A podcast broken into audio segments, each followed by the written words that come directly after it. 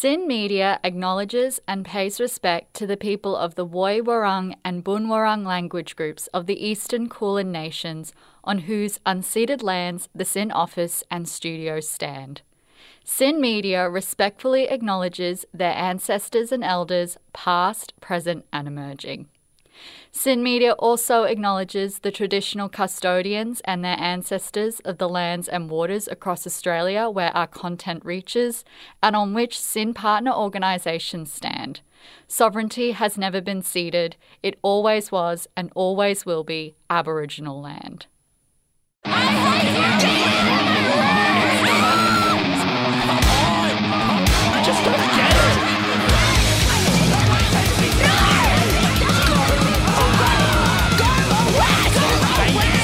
Not a phase mom.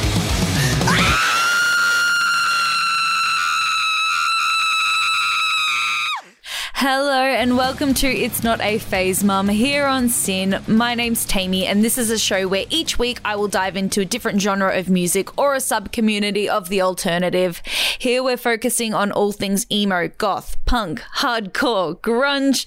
We're talking about the community controversies and the cultural shifts that these things have influenced outside of their communities and we are four episodes in on My Chemical Romance. This is the final episode that I'm putting out on this band regarding the conspiracy theory that I have that they will be releasing brand new music on the 22nd of May. For those playing along at home, that is next Monday. You can listen to me live every single Friday night on SYN from 9 until 10 p.m. That's 90.7 FM, SYN on DAB, or you can stream via SYN's website, syn.org.au. That is SYN spelt S Y N. And normally these episodes will go out live there. However, this week I'm doing it a little bit differently because I simply have too much content on this band. This is a podcast exclusive episode. You can find my podcast. It's not a phase mum pretty much wherever you get your podcasts, but I would recommend you follow my socials at It's Not a Phase SYN. Again, that's SYN spelt S Y N at It's Not a Phase Syn on Instagram and on Twitter. There's a link in my bio where you're able to find all of the playlists of every single show that I put out, as well as all of my podcasted episodes and a lot of other goodies here and there. Whatever I feel like sprinkling in that link, I will put it in there. But I have too much information on this band and I would really like to wrap up this series. So today I am just rambling on this exclusive podcasted episode. And if you would ever like to tune in live, you can. We are going to be entering the Swarm Tour today and continuing on from where we left off last episode. So make sure you listen to my podcast so you can stay up to date. It should be stated before we jump into this, though, that we will be talking about some heavy topics today. We'll be talking about suicide, we'll be talking about the 9 11 terrorist attacks, and we will be talking about death. So, that is your content warning. If it's something that you need to flick away from, that is absolutely fine. But if you would like to stay, I have some helplines that can give you some help if you do need. We have Beyond Blue on 1300 22 36 46, Kids Helpline on 1 800 55 1 800, and we have Lifeline on 13 11 14. Like I said, though, today's episode is going to be very fun. We are at the bitter end. We are finally wrapping up this My Chemical Romance conspiracy that I have. It should be stated as well that a lot of people are convinced that we are getting brand new My Chemical Romance today.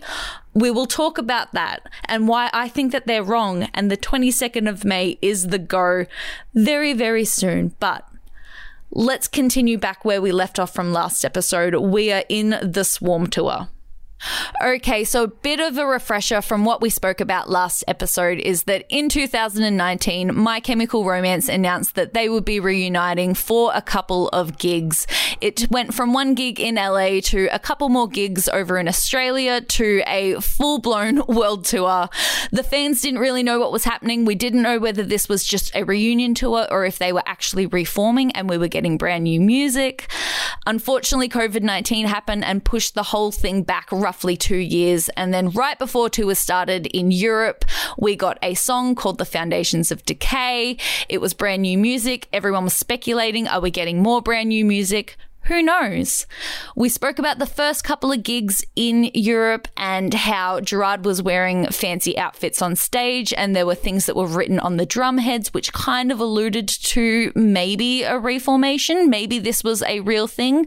Maybe they just had a point to say.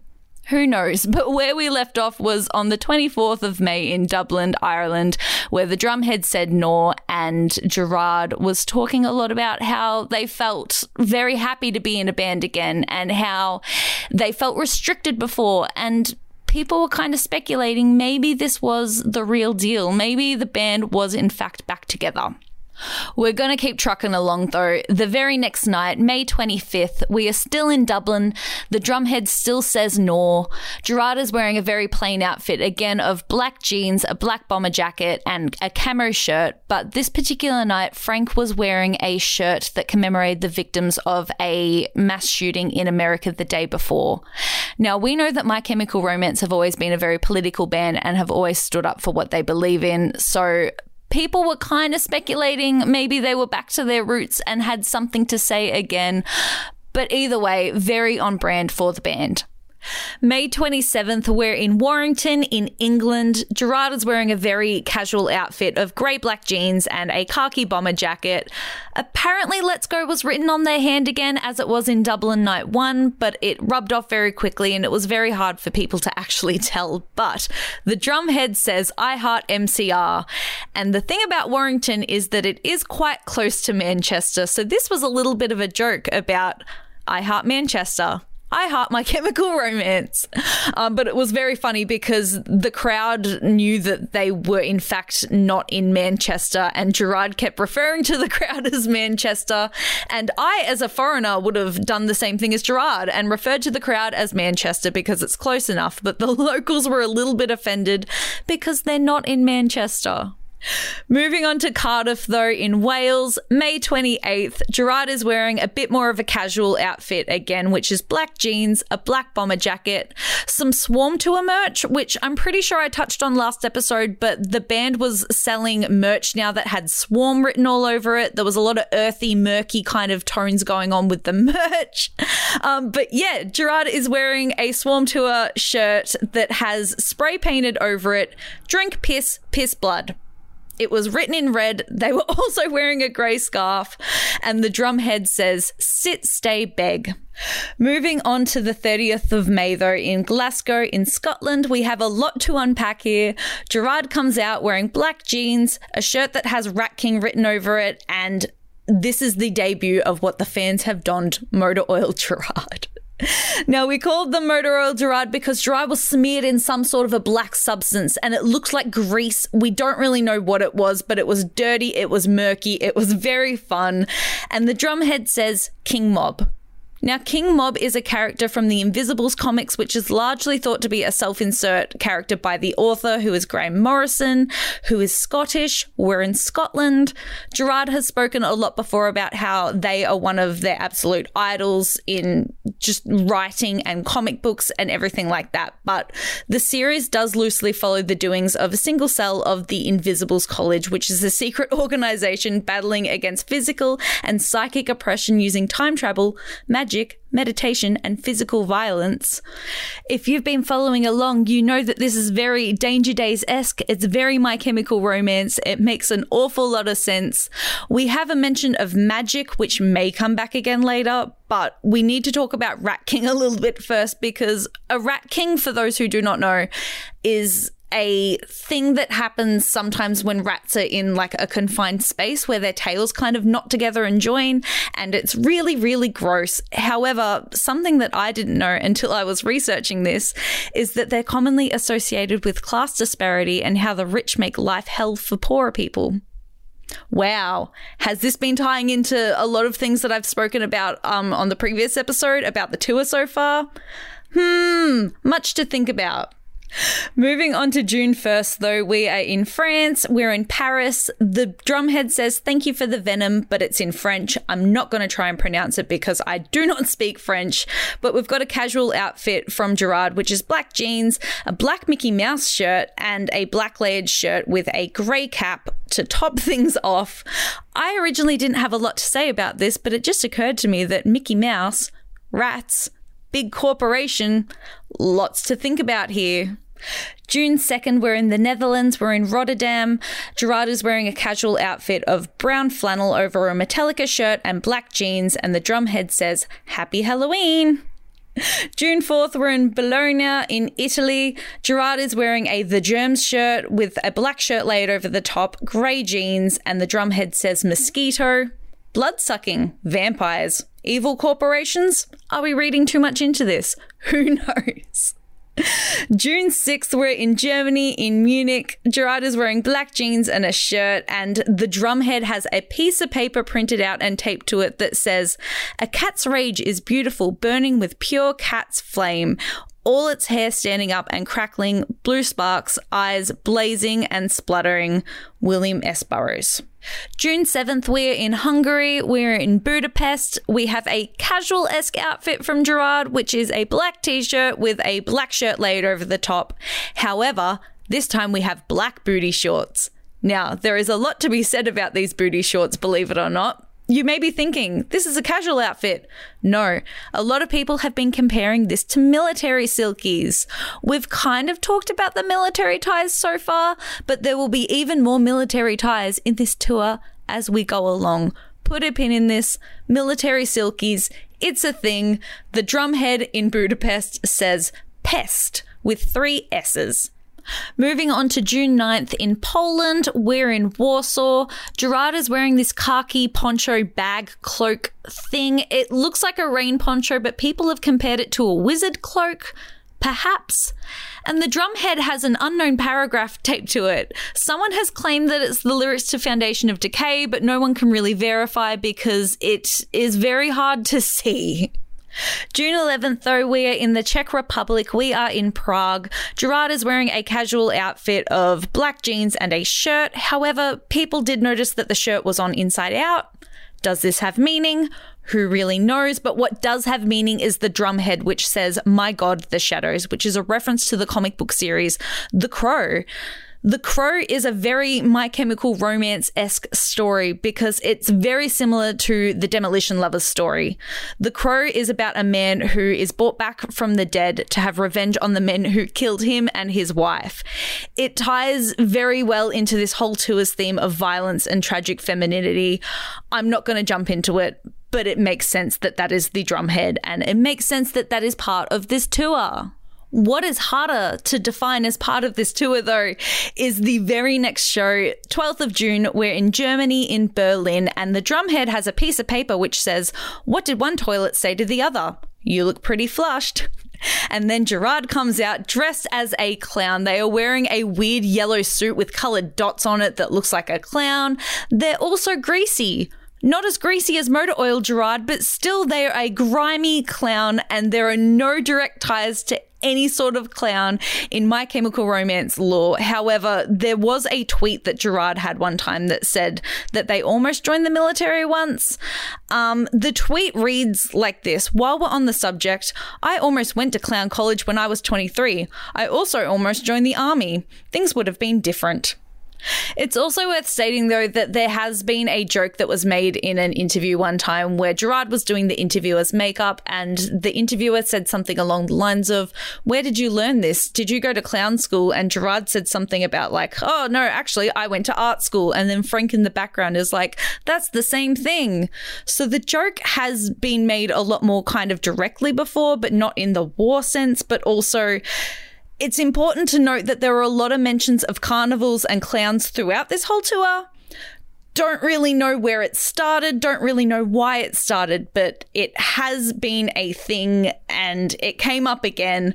Um, but the last point that I have to make about this is that people have compared this outfit to Gerard's party poison mask in the Danger Days lore part of my chemical romance history.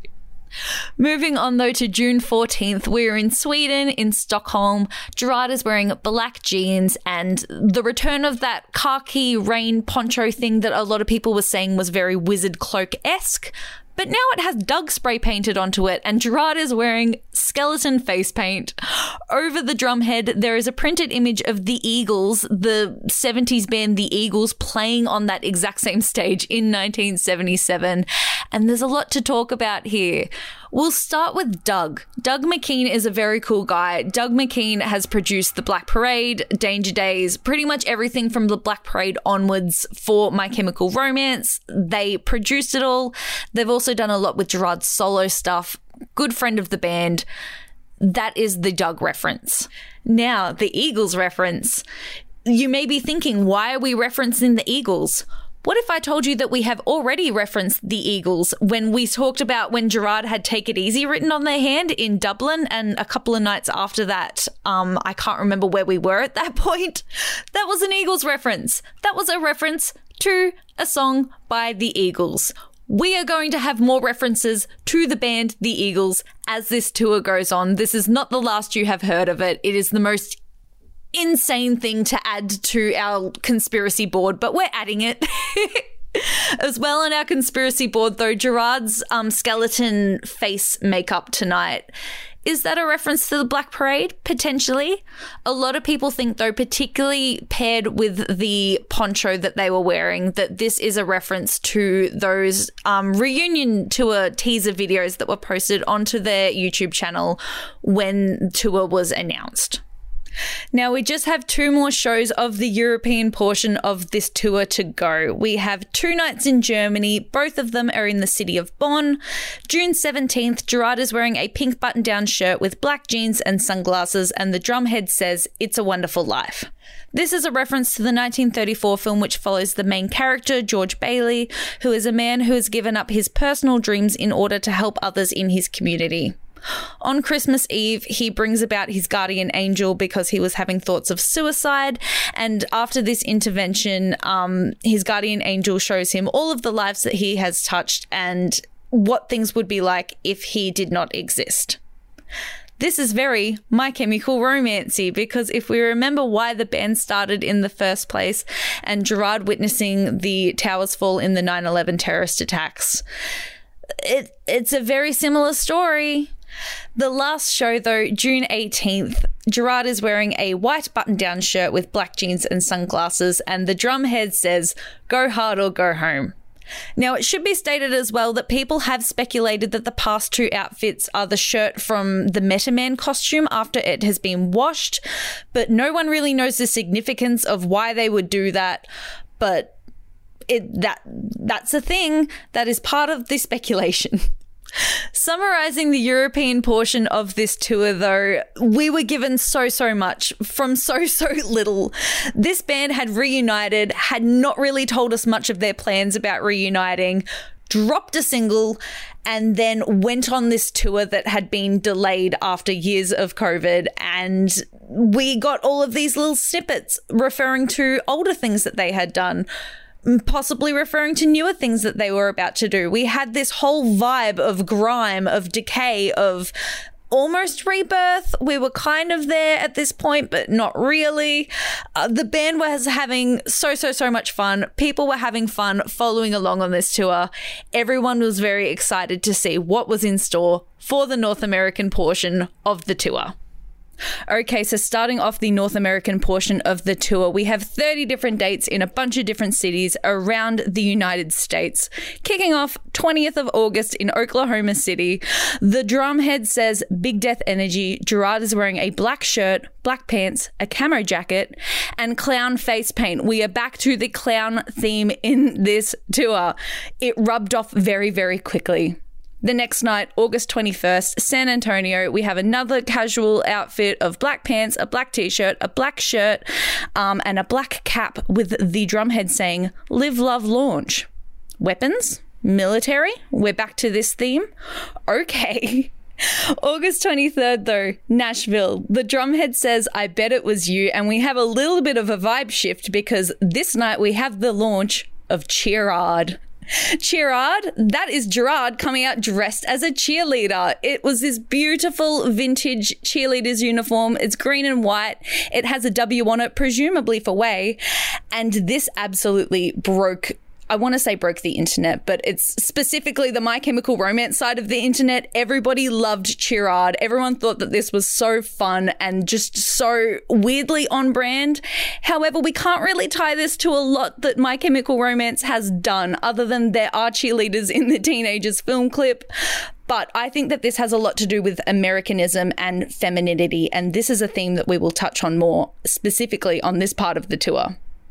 August 24th, though, moving into Cincinnati, Gerard is wearing a casual outfit of a green shirt and black jeans, but the drumhead says, Smile with your eyes.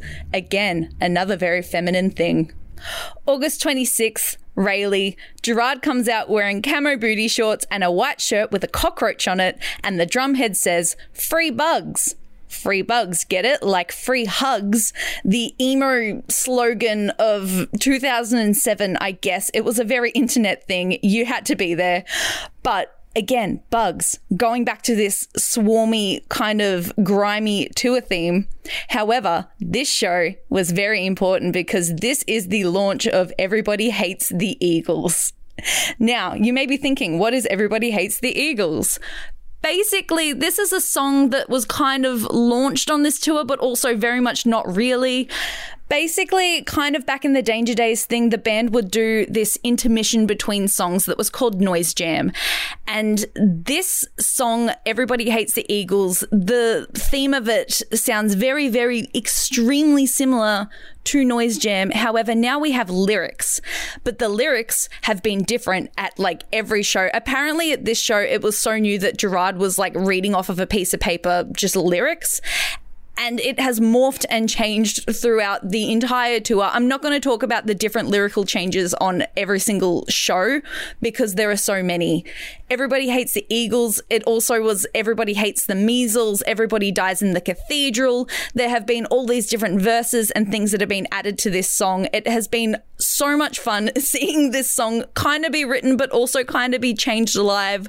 We don't know if it's ever going to be officially released but this was added to the tour schedule. They played it as the encore a couple of nights. This was a weird theme throughout the tour. This specific show, though, in Raleigh, I should mention before we move on that I have seen a fan online state that Gerard did start out the show with a bloody gauze pad taped over their left eye, but it fell off within like three songs. What is the significance of this? I don't really know, but there is that. Moving on though, August 27th, we are in Elmont. The drumhead says, Get in the chair, which is a nod to, I guess, execution. Gerard is wearing a black shirt with camo booty shorts again, a weird transparent mask as well, though. It kind of takes up half of their face. It's like, it's kind of on the top half. It's very Patrick Bateman if you have seen American Psycho, but it's thicker and not like a cosmetic mask. It's just a weird, like, it, I, I don't really know what it is and I don't know how to describe it. Look up a photo of it. It is weird. It is creepy. You probably wouldn't have actually even noticed it unless you were super duper close to the stage. August 29th, we're in Philadelphia. Again, Gerard is wearing camo booty shorts, but also an iconic black shirt that says, Pool Boy at the Vampire Mansion. Also, they are wearing this transparent mask again. The drumhead says Bloom, but a lot to dissect here. There isn't actually a lot to dissect here at all, but vampires? Vampires are a very My Chemical Romance theme. We know that. Pool Boy at the Vampire Mansion, though, unheard of. We've never really heard of that. However, a funny theory that I have found online is that actually at the first ever gig that My Chemical Romance played, Gerard wore a shirt that said Thank You for the Venom, which is a My Chemical Romance song, but that was not a song until Three Cheers for Sweet Revenge came out. The song was not even written before Gerard wore that shirt. And people are theorizing, are we going to get a song called Pool Boy at the Vampire Mansion? it's a very funny theory. I really, really hope so. August 30th, we are in Albany. Gerard is wearing camo booty shorts for the fourth night in a row, baby. They're also wearing a black shirt and the terrifying mask thing again. Don't ask me the significance of this mask, but it kept making an appearance. The drumhead says, Manhunt. September 1st, we are in Uncasterville, and Gerard is wearing a black shirt, a black jacket, black booty shorts, a green striped sock, which is the matching sock for the cheerleader outfit. Significance there? We don't really know. But also, they're wearing black gloves and the terrifying mask transparent thing again. The drumhead says host organism.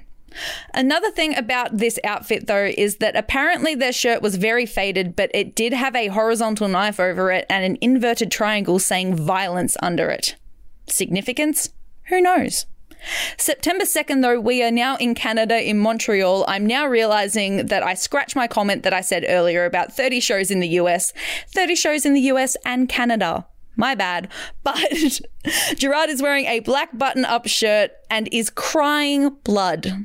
The drumhead says, I only have eyes for you. Now, we have a lot to unpack here. The I only have eyes for you does make a lot of sense with the whole crying blood thing, but that's actually a song by the Flamingos. Now, we have this weird bird connection going here. We've already spoken a lot about the eagles. There was a reference to the crow as well. Flamingos, that's also a bird. Is this a theme that's happening? Not really sure, but the crying blood from the eyes thing could be a reference to Lady of Sorrows. I don't really know much about the Lady of Sorrows because I wasn't raised religious. I don't really know anyone who follows a religion, but apparently that is like this common theme in Christianity where the Virgin Mary, I believe, cries blood on statues sometimes. I don't know, but Lady of Sorrows is a song on bullets. So Significance? I don't know. September 4th, though, we are in Toronto. Gerard is wearing a skeleton bodysuit and skeleton face paint, and the drumhead says, Back in the cage. Back in the cage? Like a bird? Is there a bird theme on this tour? I don't really know. But this outfit is very reminiscent of an outfit that Revenge Gerard would wear, um, which was more of like a onesie than a bodysuit, but still there's that skeleton theme. It's it's giving my chemical romance. This all somehow makes sense, even though it doesn't make any sense. Speaking of not making any sense, though, night two in Toronto, September 5th, we have the drumhead that still says back in the cage, but now it says sure over the top of it, and it's also in a different color. But Gerard is wearing a cat outfit. Gerard comes out wearing this black scoop neck shirt with tight pants, ears and a tail. They did also have um, face paint on them that had like whiskers and a nose and stuff, but that rubbed off super duper quickly. Back to cats and rats and vermin, baby. We've heard so much about birds. We've heard so much about cats. What is going on here? September 7th, we are in Boston, though, back in the United States. The drumhead says spooky, and Gerard is wearing this black morph kind of bodysuit thing, but with the most beautiful winged black eye makeup, very much like this one from the Black Swan. There is another bird to add to our bird meter. Something else to add to this whole meter system thing, though, is that we are starting to see a lot more emergence of this femininity type theme. I have not seen The Black Swan, so I can't really comment too much about it, but I do know that it has this tragic femininity type theme to it, and it's a lot about rebirth and it's a lot about themes that just seem to be so important to this tour. We will touch on this a lot more as we go along, but Moving on to night two in Boston, September 8th, we have a casual Gerard outfit of a black shirt, black jeans, and a camo jacket, and the drumhead says, Bears on the 405. Moving on to two nights in Brooklyn, though, September 10th, we have a casual outfit from Gerard, which is a black shirt, black jeans, and a camo jacket. And the drumhead says, Happy birthday, you beautiful man, because it is Mikey Way's birthday. Happy birthday, Mikey Way. September 11th, also in Brooklyn, we have a grey button down shirt and black jeans from Gerard. And the drumhead says, Don't ever change. How sweet. September 13th, we're in Detroit, and the drumhead says sick. Who's going to help you when you're sick? Nurse Gerard, of course. Gerard comes out wearing this beautiful vintage nurse costume. It's very World War II esque, and it's just absolutely gorgeous. Is this a military reference? Perhaps. Is it a Black Parade reference? Perhaps. Is it a Ghosts of You reference, as in the Ghosts of You film clips? Who really knows? But this was an absolutely beautiful outfit and is and iconic to a memory for a lot of fans.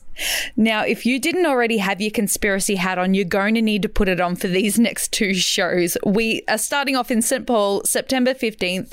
The drumhead says, Sounds fun. I'm in. But Gerard comes out wearing this blue Hawaiian shirt with a long sleeved white shirt under the Hawaiian shirt. And this is a replica of an iconic outfit that Gerard wore to the 2010 Comic Con. Highly recommend you Google it. The fans have donned it lemon G because Gerard's hair was long and this blonde yellow color at the time. Lemon G. It was a thing, but this was a replica of that outfit. Gerard's hair was not yellow at this gig, I should point out as well. But the crazy thing about this outfit is that there is what looks like a bullet wound in their forehead. There is blood coming down, there is a clear circle. We're going to talk about this after we talk about the next show because the next show, Chicago, September 16th, Gerard comes out wearing this beautiful button up trench coat with this scarf draped over their head and these vintage black sunglasses. The drumhead says destroy, but what could this be referring to? Remember when in the first episode I made a point to say that Gerard is obsessed with the Kennedys? A lot of people think that this is a reference to John F. Kennedy on the first night and Jackie Kennedy on the second night. Now, there is a lot to unpack here. Is it a little bit of a reach? Kind of. However, this Jackie Kennedy thing does kind of make sense. Mostly only in the sense, though, that you know, this theme has been building on this tour of tragic femininity. And if there is a representation of tragic femininity, I think that Jackie Kennedy is a perfect representation.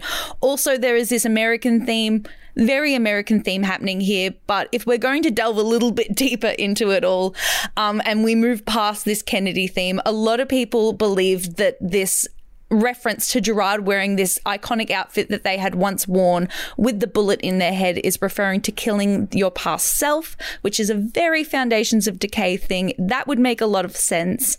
But also, to explain this whole kind of Jackie Kennedy tie into all of it, I'm just going to read you a quote that I have ripped from a fan from somewhere on the internet. I did not document where I got this from, but this person has said, My favorite theory to explain the Jackie Kennedy outfit is the scarf over their head paired with the dress is a reference to an outfit that Nicky Wire of the Manic Street Preachers wore on stage in 1993. Gerard tweeted a picture of the Nicky outfit in 2015, I believe. The Manics also have a history of wearing military inspired outfits and slogans, so at the very least, there are parallels. Hmm, lots to unpack here, lots of meaning either way you interpret it, but this was one of the first outfits that we really started theorizing. Hang on, there might be something more going on here because there were so many ways that you could interpret these pairing of outfits. Moving on though to September 18th, we are now in Alpharetta. Gerard is wearing khaki pants, a red cropped shirt, a neck scarf, and a beautiful Elton John esque looking pair of sunglasses. It is beautiful, and the drumhead says, You've got the job. September 20th, we are in the first night in Newark. The drumhead says off leash, and Gerard comes out wearing a black bodysuit with thigh high platform boots, beautiful black sunglasses, and bat wings. This is Bat Gerard. Do I even need to go into this? Bats, vampires, we get it. This is a very My Chemical Romance look, but Gerard absolutely slayed the boots down with this one. Insane, iconic look. The next night in Newark, though, September 21st, Gerard comes out wearing a sparkly gold tux, a very Vegas casino look, and the drumhead says, The house always wins. The house always wins being gambling slang, pretty much just saying that the casino or wherever you're gambling they will always win. Do I even have to draw the comparison to capitalism for you? As well, that night they played a Frank Sinatra cover, very Las Vegas, lots of capitalism themes, lots to unpack here. But we are not in Vegas. So take it or leave it. I don't know. Moving on to September 23rd, we're now in Dover. The drumhead is a print of flowers. I don't know which flowers they are, but I think I should also point out that earlier in the tour we had the drumhead saying bloom. Could this be about revival? Could this just be about flowers? I don't really know, but Gerard is wearing a teacher outfit or a flight attendant outfit. There is debate on this, but pretty much it's a white shirt with a black miniskirt, tights, a red cravat type neck scarf thing, and it is gorgeous. Now, I feel like I would love to make a connection here to the flight attendant thing because we've been talking an awful lot about birds so far. However, a really cool comparison that I have seen online is to a character in a game that I'm not at all familiar with. The game is Persona 3, and the character's name I'm about to butcher Mitsuru Kurojo. I'm not sure, but a quick Google search has led me to a quote from this character that I think is very fitting. I remember, yes, with my father's death, I lost my purpose in life, but now I have something to live for. No longer will I run from the future. I will face it head on, carry out my father's will. I am resolved and without reservation. I owe it all to my invaluable friends, and we have promised to never lose hope, no matter what tomorrow may bring. That is very Black Parade. That is very Danger Days. That's just very My Chemical Romance. So I feel like this connection makes an awful lot of sense. Moving on though, September 24th, we are now in Sunrise. The drumhead says, Where are you? And Gerard is a sheet ghost. Just straight up has a sheet over them with these big holes cut out for the eyes. I don't know what was happening on their face. I don't know if they were wearing like a mask under the sheet or if they had their face painted, but there were these big holes for the eyes because Gerard was just straight up a sheet ghost. If we do want to dissect this, I guess we can. We can talk about the afterlife, we can talk about rebirth, we can just talk about My Chemical Romance's brand, to be honest. But I think we can just leave it as a funny little outfit, which is what it was. Just a funny little sheet ghost. It was so good. Something that is less funny and less good, though, was the next show, which was in Houston on September 27th. The drumhead says, feeling good, and Gerard was wearing this plain blue grey dress with a cardigan, and it looked lovely until people realized that this is a recreation of the outfits that the Manson girls wore to support Charles Manson in court. Now, I don't really know much about Charles Manson, nor do I know about his followers. All I know is that that is obviously an extremely bad man, but tragic femininity. This does tie into the tour theme, kind of, however, in a very roundabout way and almost insensitive. But I'm not here to judge. I'm sure that Gerard does, in fact, have a point to all of this. The very next night, we are in Dallas, September 28th. Gerard is wearing a casual outfit of a black shirt, black pants, regular Gerard night. We haven't had that in a while. And the drumhead says, Hail. September 30th, we are in Denver. Gerard is wearing black pants, a camo hat, and a black shirt that has a screenshot on it from the film Full Metal Jacket, which is not a film that I have seen. However, it is a film that is about the military. We are back to this military theme. The drumhead says swan variation. Another bird reference. Now, if you do not know what a swan variation is, I also didn't know that it was even a thing until I started researching for this. So, pretty much, Swan Lake, it's a ballet. Um, it was composed by a guy whose name I'm not going to pronounce because I cannot pronounce it. But basically, um, he ended up rewriting a lot of sections of the ballet because the ballerinas didn't like the original um, Swan transition choreography or music. And so had the choreographers and the composers rewrite all of these different sections. And so basically today there are several different swan variations. Now, how does this relate to My Chemical Romance and this tour? I don't really know, but we're back at this very feminine energy kind of theme. We're talking about um, a lot to do with rewriting, which I guess can kind of be tied to rebirth, rewriting history. I'm not really sure, but there's that. Do with that information what you will. Moving on to October 2nd in Portland, Gerard is wearing a very casual outfit of black pants, a camo jacket, and a youth code shirt, and the drumhead says Athena. Now, something that I've seen a lot of people skip over is this Athena drumhead because I think that this is one of the most monumental drumheads of this whole tour. We've been building this theme about femininity and war, and that is all pretty much what Athena is. Athena is a Greek goddess. She is the goddess of war. I could continue going on about this, but unfortunately, I don't actually know that much about Athena. But I think that this has a lot to tie into this tour and what My Chemical Romance were trying to convey. Moving on to October 3rd, though, the very next night in Tacoma, we have the one of the most, I think, fun costumes of this whole tour. The drumhead says, I want to watch you turn into a werewolf. How very ominous. The thing you need to know about this show is that we got a mid show costume change. Gerard started out the show wearing a long white um, crew neck jumper with black pants. They then took that crew neck jumper off to reveal a Team Edward Twilight shirt, and then they put on a camo jacket and a cap. Now, to realize exactly how funny this is, you have to remember when we spoke about vampire money in the very first episode of this series that I have done about My Chemical Romance, because that was a direct response to why they wouldn't make a song for Twilight. And now we have this show where they're making references to Twilight. It was so funny. Also on stage, um, Gerard called Robert Pattinson hot and praised his performance in the new Batman series, um, which of course is a character that is very near and dear to our sweet, sweet Gerard Way. Speaking of things that are very, very near and dear to our sweet Gerard Way, we're moving into Oakland October 5th. Gerard was wearing a grey button down shirt with grey jeans and black sunnies, but the drumhead is the smiley face from The Watchmen. Now, I'm not super duper familiar with Watchmen. However, I can tell you that it's a comic book series that is extremely near and dear to Gerard. They've spoken about it before, and to kind of summarize it, basically, it's a superhero comic that kind of satirizes the idea idea of superheroes and kind of brings them down to more of a human level. In an interview once, um, here is a quote that Gerard has said all about the Watchmen. Watchmen is not only the greatest comic ever written, it is a really important work of fiction. More so than any record, it was the first thing that really made me say to myself, I want to do this. My band, My Chemical Romance, covered Bob Dylan's Desolation Row for the movie soundtrack. The story asks, What does it take to have peace? Does it take six million people to die?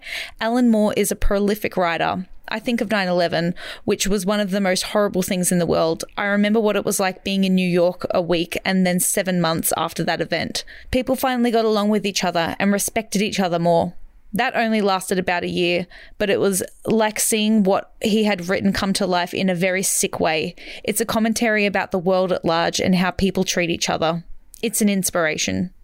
Now, I feel like Gerard has pretty much just summarized everything that I have to add to this. Um, I have nothing to add to this. This has so much to do with the formation of the band. This has so much to do with the reformation of the band. This has a lot to do with this tour in general. We're getting a lot of just the same themes recycled, but in new and different ways. And I think that The Watchmen is a really good representation of what the band's trying to do and has always tried to do. Moving on though, October 7th, we're in Las Vegas. Gerard is wearing a black button up shirt with some suit pants and a red pocket rose, and the drumhead says, My whole heart. October 8th, we're in Sacramento. Gerard is wearing a khaki green shirt with scabs spray painted on it. They're also wearing black pants and a black cardigan, and the drumhead says, Choke me. Now, we're about to move into an extremely fun part of the tour. Five nights in LA. Technically, it's Inglewood, but five nights in LA. It was really fun to keep up with this particular part of the tour because five nights in the one spot, what kind of shenanigans could they possibly get up to? Basically, night number one, October 11th, we have a fan favorite return. We get the second night of Cheerard, the exact same beautiful green and white vintage cheerleader uniform with the W on it. But now it comes complete with a cardigan that is also green and white and has an L on it. An L, presumably for Lindsay. Side note of this show Gerard had a flamethrower for no apparent reason, but there's a lot of really, really good video footage of this online. As well, the drumhead says one because it's the first night in Inglewood. October 12th, Gerard is wearing a red sweater with little black sheep on it and a white collar with a black necktie. This is an outfit that Princess Diana had worn. Love and loss. There is a lot to talk about love and loss and tragic femininity on this tour, I swear to you. The drumhead has a two on it because it's the second night in Inglewood. October 14th, the third night in Inglewood, Gerard is wearing a Mercyful Fate shirt and a khaki rain poncho, and the drumhead does not have a three on it, but it does have a photo of Doug McKean in a ghillie suit in front of a mixing console. Now, we spoke about him earlier. Doug McKean was the producer on pretty much everything um, the Black Parade onwards, did a lot with Gerard with their solo stuff. And he had unfortunately recently passed away just a couple of weeks before this gig um, while they were on tour. In fact, it was very unexpected. It was just a random brain aneurysm.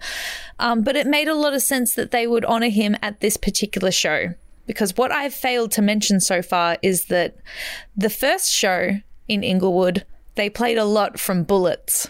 The second night in Inglewood, they played a lot from Three Cheers for Sweet Revenge. This third night was a lot about the Black Parade, which is the first album that Doug really helped them produce on, and also is an album that is a lot about love and loss and helping your friend to keep their memory going. Your memory will carry on. And that was what this night was all about. It was a very sweet homage to their friend. But from a fan's perspective, there was a lot to speculate because if night number one was a lot about bullets and night number two was a lot about revenge, night number three was a lot about the Black Parade, presumably night number four would be a lot about Danger Days. What's night number five going to be about? Will there be a new album dropping? Who knows?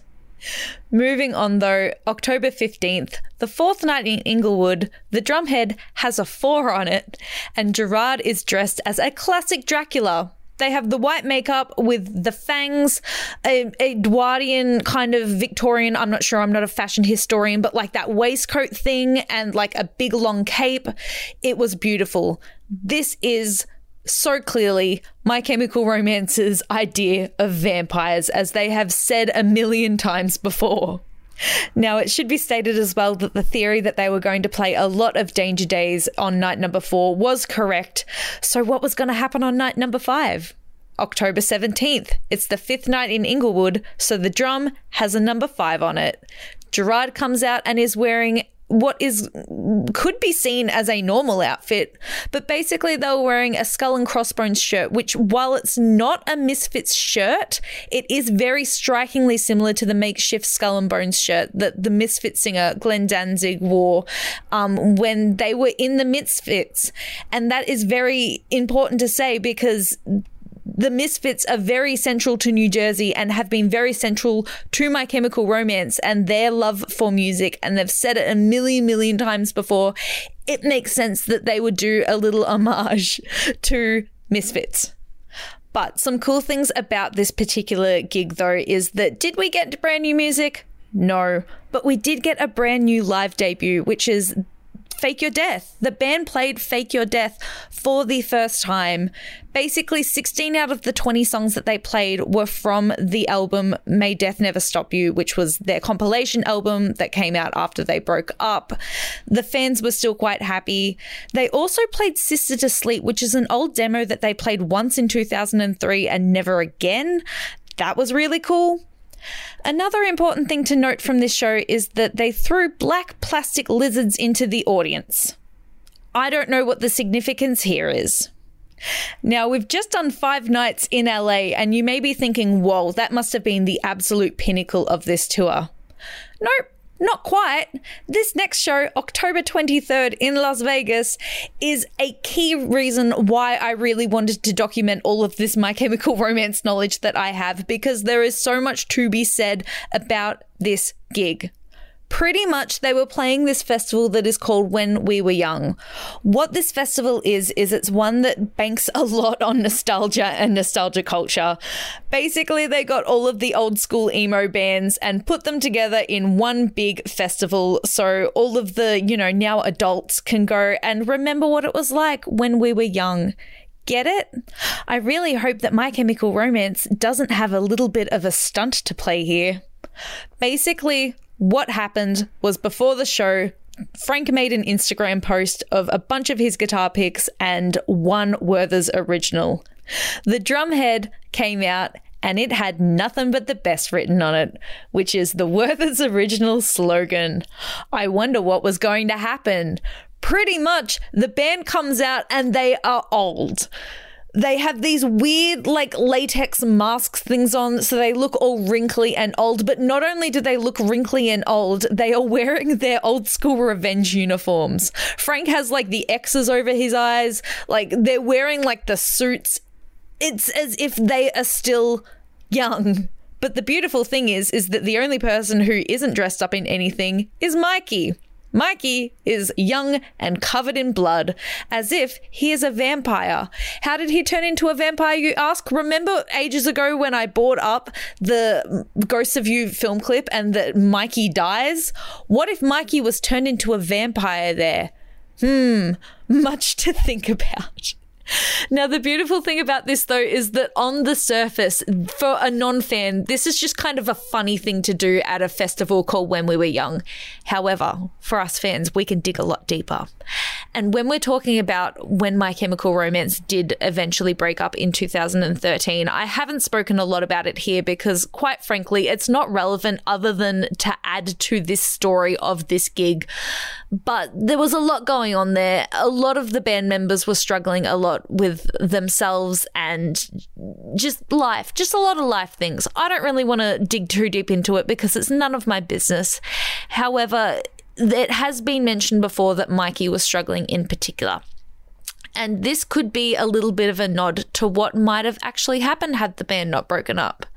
Maybe Mikey wouldn't, maybe Mikey would be a vampire, but maybe Mikey would no longer be with us and the rest of the band would be still playing all of these songs. As well, important point that I did forget to mention this is the first show that they have not played the Foundations of Decay at. These are all the old school hits, baby. And it makes sense for them to make this political statement at this festival that banks on this emo culture. This is a band that was dragged through the mud through the mainstream media and were made these weird poster children for this genre of music that they didn't even think that they aligned with. They didn't want to be part of this. They were a label that they didn't want to have, you know, they were the label. And yet, they are playing at this festival called When We Were Young. It makes sense that they would turn around at this festival and say no. This is what you could have had. You could have had us wrinkly and old on stage. You could have had a band member who is no longer with us. And I think that the way that they most perfectly illustrated this is at the end where they threw literal vampire money into the crowd. They had printed out these sheets of like paper that looks like money that has vampire money written on it. It also has MCR5 written on it. MCR5 coming? Who knows? As well, though, to add to this point of they were making a political statement, they were selling merch that just had merch written on it. They were selling merch that had My Chemical Romance has run out of things to say on it. This is the biggest indicator that My Chemical Romance are in fact back for good. This isn't a reunion to a baby. They are back for real. What do they have to say? What do they have to say? We've been trying to piece all of these things together throughout this whole tour with all of the outfits, with all of the drum heads. This band has something to say again, and they are back for good. The tinfoil hat is on. We will touch on more of this as I continue to detail this tour. But we're nearly at the end of the North American portion of this tour. We've just got one more show left, October 29th. We're still in Las Vegas, and Gerard comes out wearing this red military uniform. The drumhead says knives for days, but this outfit very much looks like they're a leader. The leader of a marching band, perhaps? no, for real though, this was a really cool outfit. I don't really know how to detail it much more than it is a red military uniform, but a lot of people have it speculated that since the uniform is red and black, it could be a little bit of a throwback to the revenge era. As well, a cool thing about these shows though is that Custodiva Diva kept playing between songs. Custodiva, Diva, what is that, you may say? It is a piece of classical music from the opera Norma. What is the opera Norma, you may say? Well, let me read to you some things that I have found on the internet. Basically, the action takes place in the Gaul under the Roman occupation and is centered on the love triangle between Polyone, the Roman proconsul of Gaul, Norma, his former companion, and the young Adlasia. The background is the uprising of the Gaelic people against the Roman occupiers led by the Druid Oravoso. Norma, the high priestess of the Druid temple, who had two children by Pollione, the Roman consul of Gaul, breaking her Druid chastity vows, discovers that her lover is now in love with her friend, the young Druid priestess Aglasia. Norma tries to convince Pollione to give up Aglasia and return to her, but he refuses. Norma publicly confesses her fault and is sentenced to death by fire. Pollione is moved by Norma's self sacrifice and joins her at the stake. Now, besides all of these names that I have just butchered, you know how I've been talking about this tragic feminine type esque theme that we've had throughout this whole tour? That just adds to it, baby. You want to know what else adds to it? The very next show, November 18th in Mexico City, in Mexico. The drumhead says very faithful, but it's in Spanish. I'm not going to try and pronounce it because we know that I cannot pronounce anything. You just heard me list off all of those names. But the outfit that we have tonight is Gerard is dressed as Joan of Arc. Remember when I made a point in the first episode that around the Black Parade times, Gerard was obsessed with Joan of Arc? Remember how I brought it up and didn't really go anywhere with it? This is why it was brought up. Also, a point that I did forget to make in that previous um, episode that I made is that Joan of Arc herself does in fact feature on one of the album covers um, for the Black Parade. She is a character in the Black Parade, and here she is, part of this tour as well. May 16th, as well, was the first day of the tour, right? And that was also the 102nd anniversary of her canonization. This was planned. You cannot tell me that this was not planned somewhere along the line. There were plans for this. Now, for those who do not know much about Joan of Arc, I don't know very much about Joan of Arc either, but pretty much what you need to know is that she was a very early feminist. Um, she wanted to be in the army, she wanted to be in the military, she wanted to defend her country of France. Um, she spoke to King Charles and was like, hey, I'm having all of these visions of like from archangels and I know religious things that I don't understand. Um, and yeah, basically, she was this strong female presence who was victimized a lot for being a woman and for her femininity. And she died tragically young because they killed her. they burnt her at the stake, they killed her. And it's awful. However, this does tie into this tour a lot. This ties into the foundations of decay so much. She's a saint now. Um, she did get canonized, like I said, 102 years ago. But remember that line in the foundations of decay of he will die a saint and she will always be a harlot, a word that I don't know if I'm allowed to say on the SYN waves. That was her baby. That was Joan of Arc. And it makes sense that we are finishing this leg of the tour with an iconic outfit like Joan of Arc that I think very well summarizes this portion of the tour. Now, you're never going to believe me, but this also summarizes the very first portion of the tour where we were talking a lot about decay and insects and swarms because you're never going to believe this, but Twitter has been able to dig up some very cool comparisons of um, a lot of like French, in particular, political leaders to bees and insects. Here is an excerpt of a book that I don't actually know what this book is. Somebody has just posted a photo of a page on Twitter, but it reads the bee as a political example was extended by the leaders who adopted it as armorial sign, with the French Republic already being symbolized by the beehive and wishing to establish himself within the emblem more vulnerable and possibly less autocratic than the royal de bleu of the Bourbon kings he had displayed. Napoleon chose bees to recognize the tiny gold ones discovered in the tomb of the Frankish king when it was opened in the mid 16th century. The bee might have also proposed itself in subtly alluding to but not replicating the shape of the fleur de lis.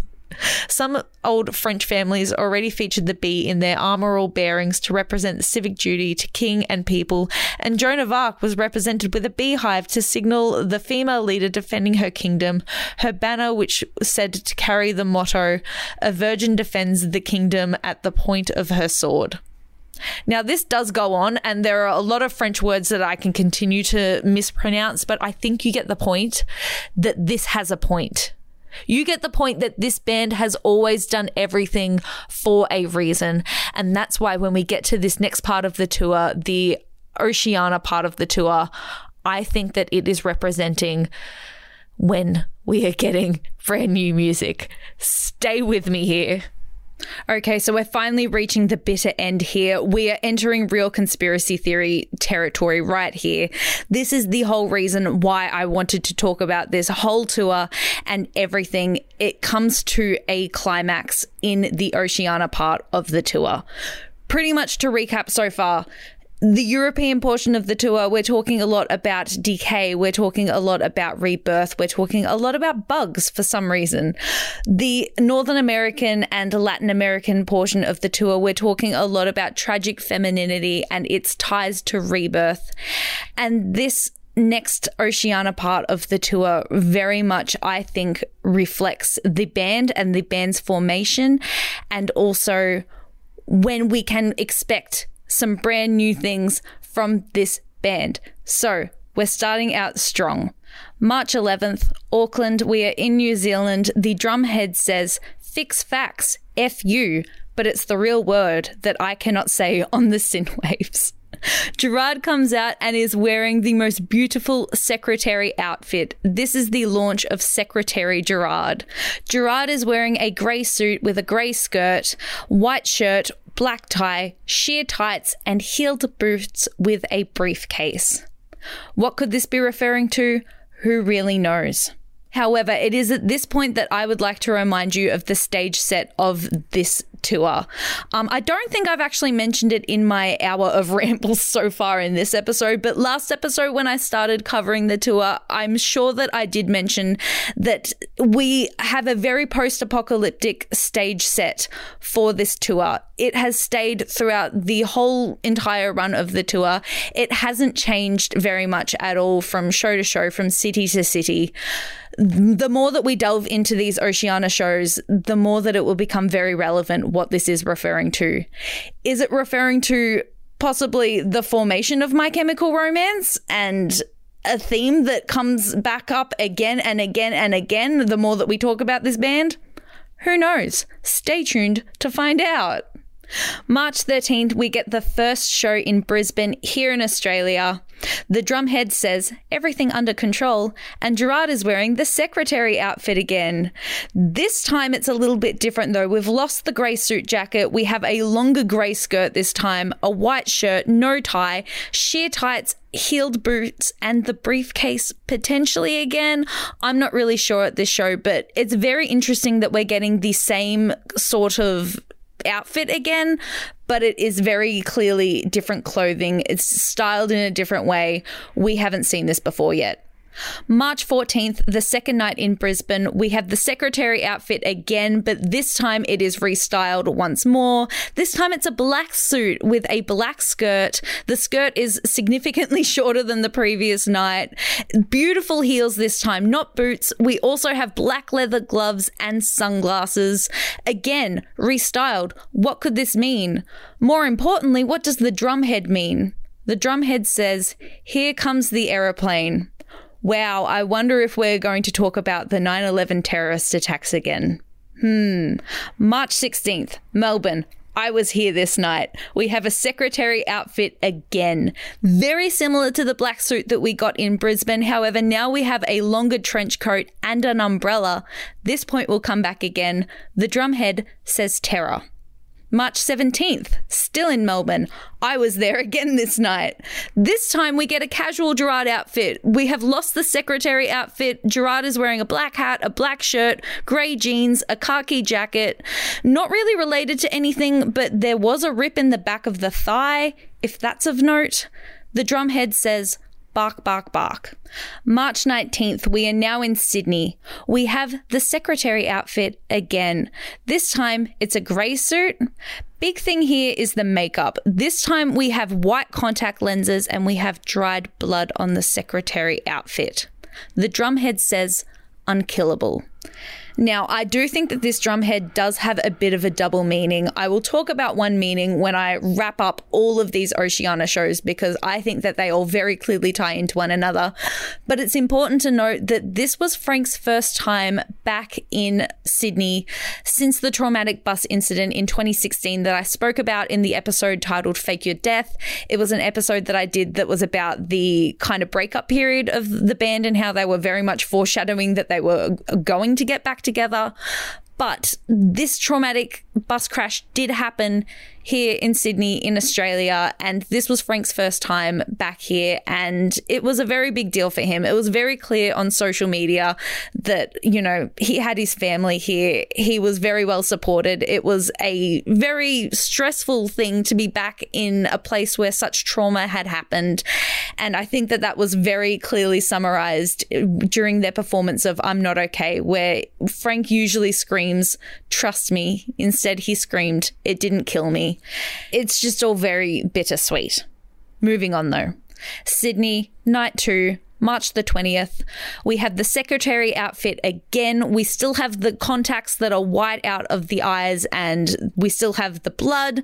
It's a little bit of a longer skirt this time, so we are still changing the secretary outfit around, but instead of unkillable, the drumhead says unkillables. March 25th, we're in Tokyo now in Japan. We have the secretary outfit again. This time, though, it is a grey suit. We have more blood, and the drumhead says Gemini. We will touch on this in just a moment.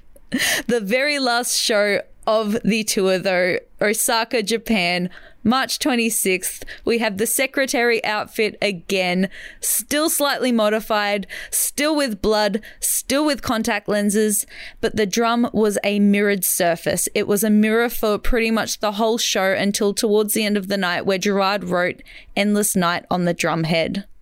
Endless Night, of course, being a reference to Vampires Will Never Hurt You from their first album, Bullets. Now, this is where we hit real conspiracy territory. The tour is finished now. However, this last portion, we have seen the secretary so many times. There is a story to be told here. The story that I think that it's being told is the first night in Auckland where the drumhead says, fix facts, F you. That's just a regular secretary at work. The second night, Brisbane, everything under control. That is the secretary still at work. This is the moment before terror because the very next show, here comes the aeroplane. This is talking about a secretary who works at the Twin Towers before 9 11 happens. The next show, we have terror. This is when the planes hit. This makes a lot of sense because the next outfit we have is the casual Gerard outfit, the one casual Gerard outfit of this leg of the tour. We know that Gerard witnessed the 9 11 terrorist attacks. We know that that was the catalyst for My Chemical Romance forming. Bark, bark, bark, written on the drumhead, I think is a direct correlation to the dogs that were helping to search for the bodies in the rubble after the attacks unkillable. This is referencing so, so much. This is referencing the character, the secretary this story that the band is trying to tell, because clearly the next couple of shows they are wearing these grayed out white contact lenses. They look like a zombie. They are covered in blood. They are not dead. This could be said for My Chemical Romance as well. They are no longer dead. They are unkillable. You cannot kill them. Much like you cannot kill a vampire, which has been a common theme throughout this entire band's career.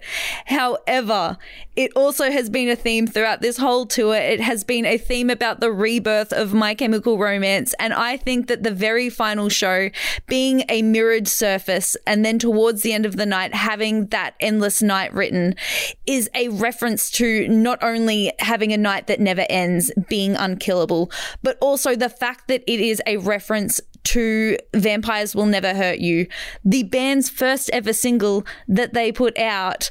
They have made a point of this so, so many times. I, in particular, would like to bring up a point that I made in my previous episode where I spoke about the reformation of the band and the release of Foundations of Decay, where Frank, in interviews, has made a correlation, has made a connection to Vampires Will Never Hurt You being the first single release of the band, being a six minute song, and the Foundations of Decay also being a six minute song. Now, while we are talking about the foundations of decay, I think that it's important to point out at this time that there is a direct reference in the foundations of decay to Gerard witnessing the fall of the towers on the 9 11 terrorist attacks. He was there the day the towers fell, and so he wandered down the road. That's him. That's Gerard. That's why we got that casual Gerard outfit in the middle there, because that was Gerard witnessing the towers falling and we would all build towers of our own only to watch the roots corrode. That is a direct reference to the band. My Chemical Romance was formed as a direct result of 9 11, and the roots corroded. It didn't work after time. The song continues on, though, to talk about how you need to keep going, how you need to move on. The song itself finishes with Get Up, Coward. This, I think, is a direct and clear sign that My Chemical Romance are still kicking. They are still going to release brand new music. This last drumhead of the tour being a mirrored surface for the entirety, pretty much, of the show, I think is just so representative because remember when the band broke up and Gerard said, It's not a band, it's an idea. It lives in you, it lives in me. That is not a direct quote, but that's pretty much what they said in their kind of breakup blog post it has lived on in us.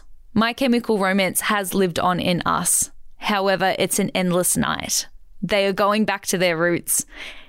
It all makes sense. Now, you may be thinking, why did we get the 22nd of May out of all of this information. And let me tell you, it has taken a lot of deciphering. And I could very well be wrong. However, I am convinced that during Gemini season, we will be getting brand new MyChem content. Why Gemini season? Because of the Gemini drumhead. It should be mentioned here that the Gemini drumhead is significant in this aspect of the tour as well because Gemini is represented by the twins it makes sense that if we are talking about the terrorist attacks, if we are talking about the Twin Towers, of course they would make a Gemini reference because it is ruled by the twins. However, I don't think it's that cryptic.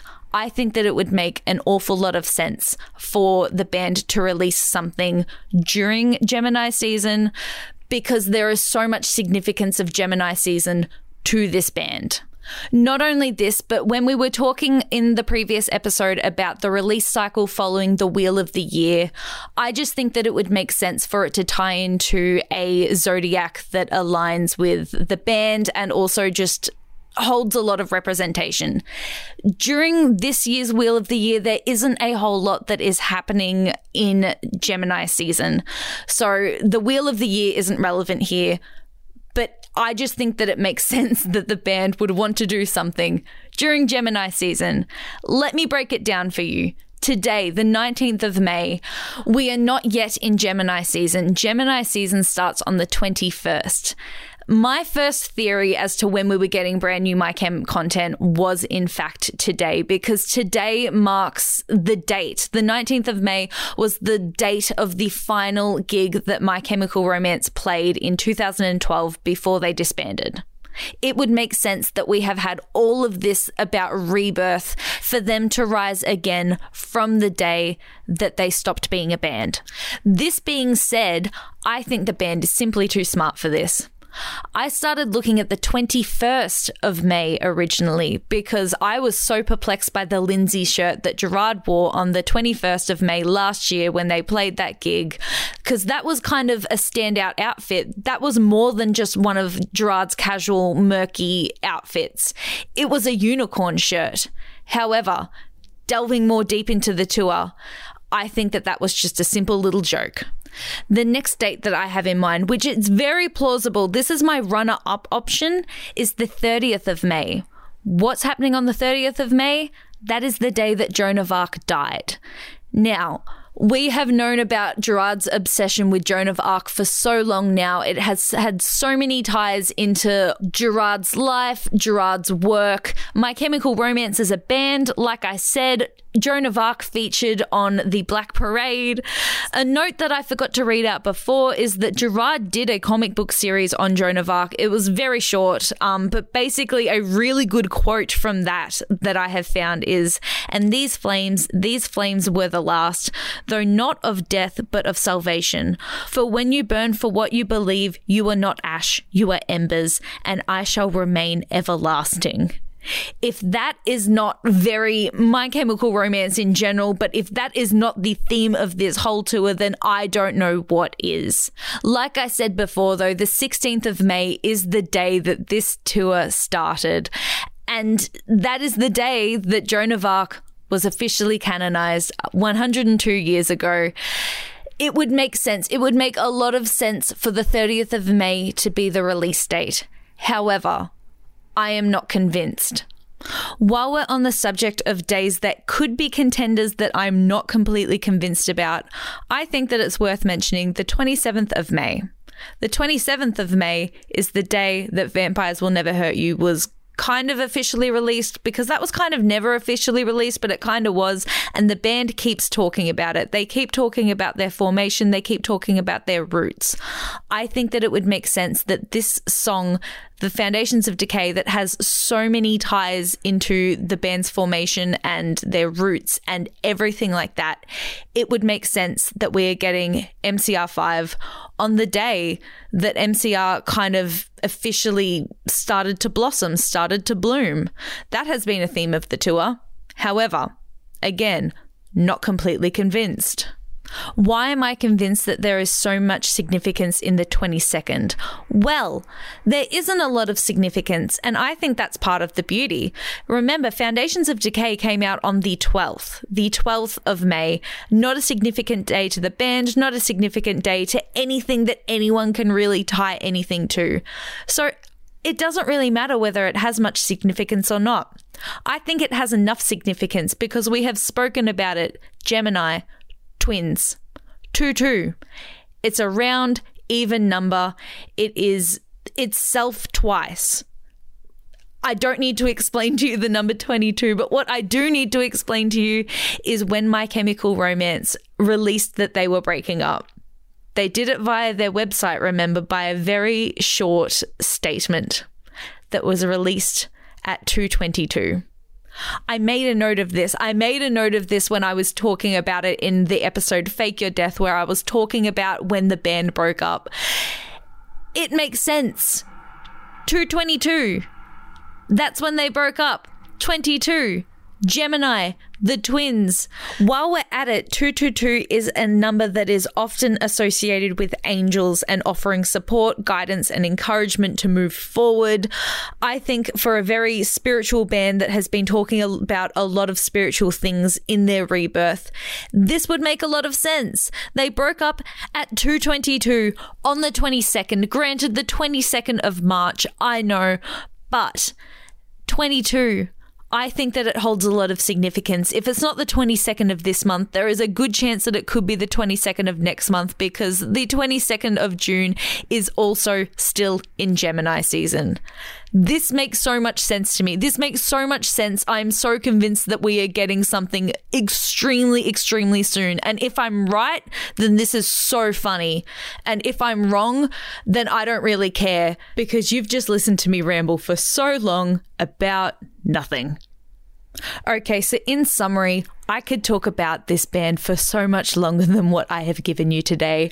I, in fact, am kicking myself because I have left out so many important details throughout all of this, and I can't even begin to waste your time by telling you all about them. But in summary, I think that everything that we know about this band has been for a reason. Everything that My Chemical Romance has done has been for a reason. Everything that they have said, they have said for a reason. They've always stood for a reason. There has always been something going on, and that's why they stopped being a band. They had nothing more to say. They didn't have anything important to add to any discussion. They wanted to go explore their own things. However, they are back together. They have an awful lot to say now, particularly after after the pandemic, I think that what they had to say before the pandemic versus what they are going to say after the pandemic are two completely different things. Because, as well, I think that their release cycle was extremely, extremely impacted by the delay of the tour and the delays that COVID put on them. So, what we are left with now is the first half of the tour, which was in Europe, a lot of it relating to decay, of infestation, of rats, of swarm. I think that a lot of this has to do with the fall and rise of the band. I think this has a lot to do with the fall and rise of My Chemical Romance rather than any sort of indication of what sort of new things we have to come. That's where I think the Northern American part of the tour came into it. I think Northern America and Latin America had an awful lot to do with tragic femininity. It did tie into this theme of rebirth a lot, which the swarm aspect in the European tour was doing a little bit. But clearly, we have some form of rebirth. We have a lot to do with femininity. We have a lot to do with war. I think that the final portion of the tour, the Oceania stretch, has a lot to do with this next release cycle. I think that this was telling a story. I think that this makes sense in my head, and I hope that I have made it make sense in your head too. Welcome to the Delusional Express. The train is leaving the station. We're gonna have a sick time. I'm really excited for whatever this band has in store next. It's gonna be great. I'm even if it's not great, this anticipation has made me feel like a kid again. I feel like a kid just waiting in eager anticipation, and it feels lovely. My 14 year old self is happy. My 24 year old self is extremely happy. Everything is right in the world again. Everything is so good. And this is where I'm going to leave you tonight. Thank you so much for listening to me ramble. This has been an awful lot of fun, but keep in mind that you can always listen to a shorter and a lot cooler condensed version of maybe this, but also maybe cooler things. Let's be real. Every single Friday night from 9 until 10 p.m. on SYN. That's 90.7 FM. SYN on DAB, Plus, or you can stream in via SYN's website, syn.org.au. That is SYN spelt S Y N. If you were listening today, the 19th of May, you can tune in tonight and listen to me do a cool little bonus episode where I get to talk about a lot of fun things to do with My Chemical Romance that I didn't get to talk about during this whole series because I was trying to make it condensed and then clearly gave up because I've been chewing your ear off for over an hour now. So. There's that. Make sure you keep up to date on my socials as well at It's Not a Phase SYN on Instagram and Twitter. I've got a cool link in my bio there that can give you the playlists of all the songs that I play on all my live shows, as well as all of my podcasted episodes. There are a couple of other goodies that will be hiding in there as well. So make sure you keep up to date with the show. There's going to be a lot of really cool things coming. This is the close on My Chemical Romance. Stick around and let's see if we get some brand new music next week. If we do, that would be really funny. If we don't, that's so fine because when we do eventually get new music, I'm going to be streaming, having a listen party. It's going to be great. Come hang out with me. this is where I'm going to leave you tonight, though. This has been It's Not a Phase Mum here on SYN. My name's Taymi. Thank you for tuning in. If what you just heard's raised any issues for you, here are some people you can call right now to talk to. Lifeline 13 11 14. The Kids Helpline on 1800 55 1800 or Beyond Blue at 1300 22 46 36.